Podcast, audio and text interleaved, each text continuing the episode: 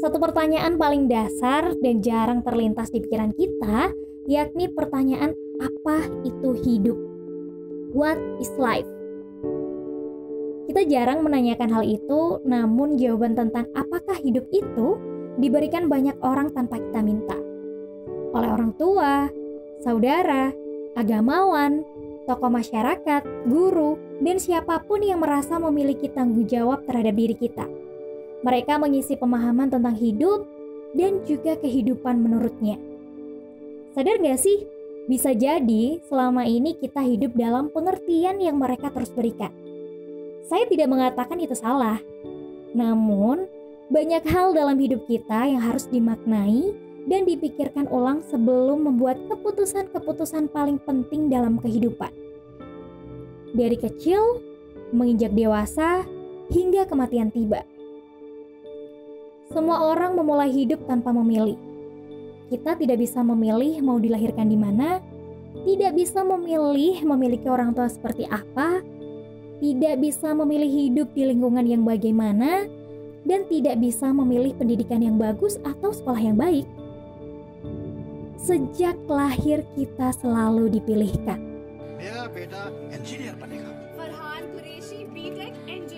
Tetapi, jika kita beruntung, kita akan memiliki orang tua yang baik dan keluarga penuh kasih sayang. Namun, sekali lagi, jika beruntung, dan selanjutnya memungkinkan mereka membuat pilihan yang baik versi mereka atas nama kita, sehingga hidup kita terlihat menjadi lebih menjanjikan. Jika tidak, maka kita harus menunggu sampai dewasa dan menjadi lebih berpendidikan supaya dapat mulai membuat pilihan yang baik untuk diri sendiri dan bisa cukup mampu untuk meningkatkan peluang guna memiliki kehidupan yang baik. Orang-orang belum cukup belajar tentang cara meningkatkan peluang agar memiliki kehidupan yang baik dan bagaimana memberi semua orang awal yang adil dalam kehidupan. Satu hal yang perlu saya tekankan adalah orang berpendidikan tidak sama dengan orang yang bersekolah tinggi atau di universitas paling ternama sekalipun, tidak sama dan tidak ada hubungannya. Hidup bergantung pada bagaimana kamu melihatnya. Untuk mulai menjawab pertanyaan tentang kehidupan, kita perlu melakukan percakapan. Tidak ada jawaban sederhana yang akan menjelaskan apa itu hidup, karena ada banyak pertanyaan yang tidak sedikit tentang hal itu. Jika hidup adalah pengalaman hidup, maka perspektif atau pemahaman kehidupan berubah dari generasi ke generasi. Orang tua kamu tumbuh di dunia yang berbeda, sehingga mereka memiliki kehidupan yang sedikit berbeda, atau bahkan begitu jauh lebih berbeda dari hidup yang kamu alami sekarang.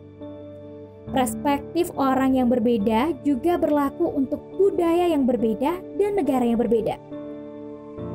Beberapa orang tidak belajar dengan cara yang sama seperti orang lain, atau mengalami hal-hal dengan cara yang sama seperti orang lain. Jadi, versi proses hidup apa yang kamu inginkan? Jawaban pendek atau jawaban panjang? Jawaban singkatnya adalah tidak ada jawaban pendek. Hidup adalah banyak hal, dan hidup dipahami dengan cara yang berbeda tergantung pada seberapa banyak pengetahuan dan juga informasi yang kamu miliki serta kemampuan untuk memahami semuanya. Semua itu hanya jika kamu memiliki akses kepada pengetahuan dan layanan pendidikan yang bisa meningkatkan kualitas hidupmu.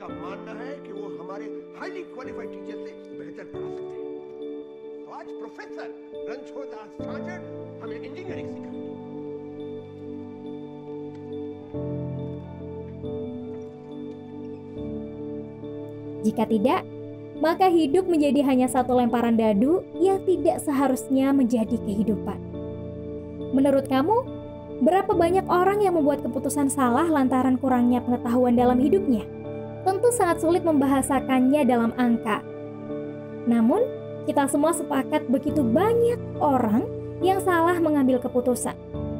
Mungkin orang itu adalah sebagian dari kita yang lalu, atau diri kita yang akan datang, serta orang-orang yang memegang kendali atas sebuah kebijakan, sehingga kehidupan berjalan tidak dengan semestinya.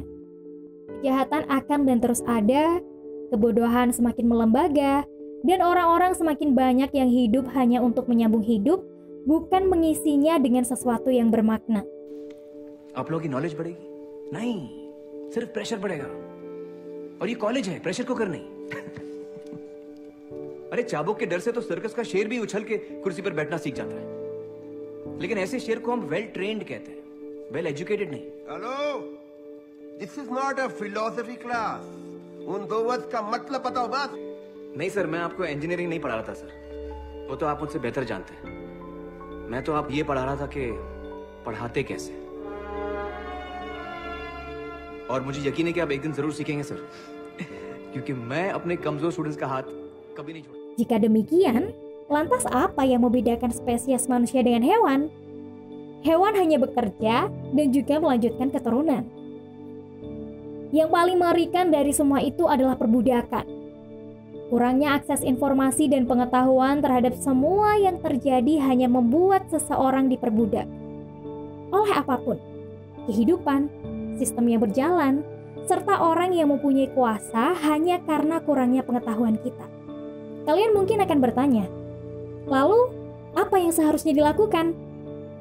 Sejak masa kanak-kanak, kita menerima informasi dan juga pengetahuan tanpa tahu itu benar atau salah. Dan semua yang ada dalam pikiran itu yang kita gunakan untuk mengambil keputusan dalam kehidupan setelah merasa yakin itu adalah pilihan yang tepat. Satu analogi menarik datang dari Rene Descartes seorang yang didaulat menjadi bapak filsafat modern itu membuat metode menemukan kebenaran yang sangat terkait dengan hidup dalam mengambil keputusan. Descartes menyebut itu sebagai method of doubt atau metode keraguan. Ia membuat analogi tentang seseorang pedagang yang membawa satu keranjang penuh apel. Dalam pikiran pedagang itu, ia takut beberapa apelnya akan busuk sehingga ia ingin membuang apel yang busuk itu agar tidak menyebar ke apel yang lain. Descartes mengeluarkan beberapa pertanyaan pada fenomena itu. Apa yang akan pedagang itu lakukan? Bukankah ia akan mengeluarkan semua isi keranjang? Selanjutnya, apakah ia akan mengamati dan memilah setiap apelnya? Lalu mengembalikannya ke dalam keranjang apel yang masih bagus dan meninggalkan yang lainnya? Dengan cara yang sama, mereka yang belum pernah memfungsikan pikirannya secara serius memiliki beragam pandangan yang ia peroleh sejak anak-anak. Dan pasti ia juga percaya dan menganggap beberapa pandangannya akan keliru.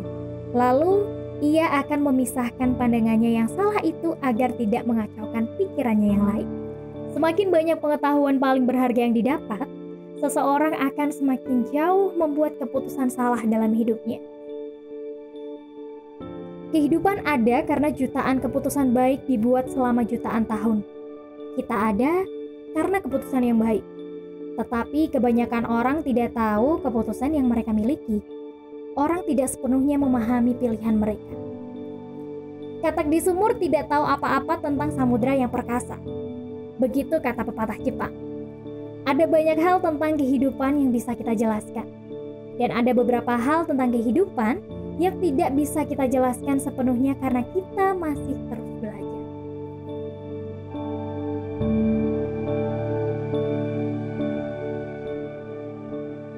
Salah dalam keputusan hidup akan menjadikan benar jika kita memahaminya bukan sebagai yang final, melainkan sebagai proses pembelajaran untuk diperbaiki. Sebab hidup terus berjalan, tidak stagnan. Namun, jika terus mengulangi kesalahan, itu berarti secara tidak langsung melakukan disfungsi otak dan tindakan. Dalam artian, pengetahuan tidak selamanya benar-benar diketahui karena kita yang tidak mau mengetahuinya atau sering kali juga kena tipu. Barangkali adalah hal yang jarang kita sadari, yakni lebih mudah untuk membodohi orang daripada meyakinkan mereka bahwa mereka telah tertipu.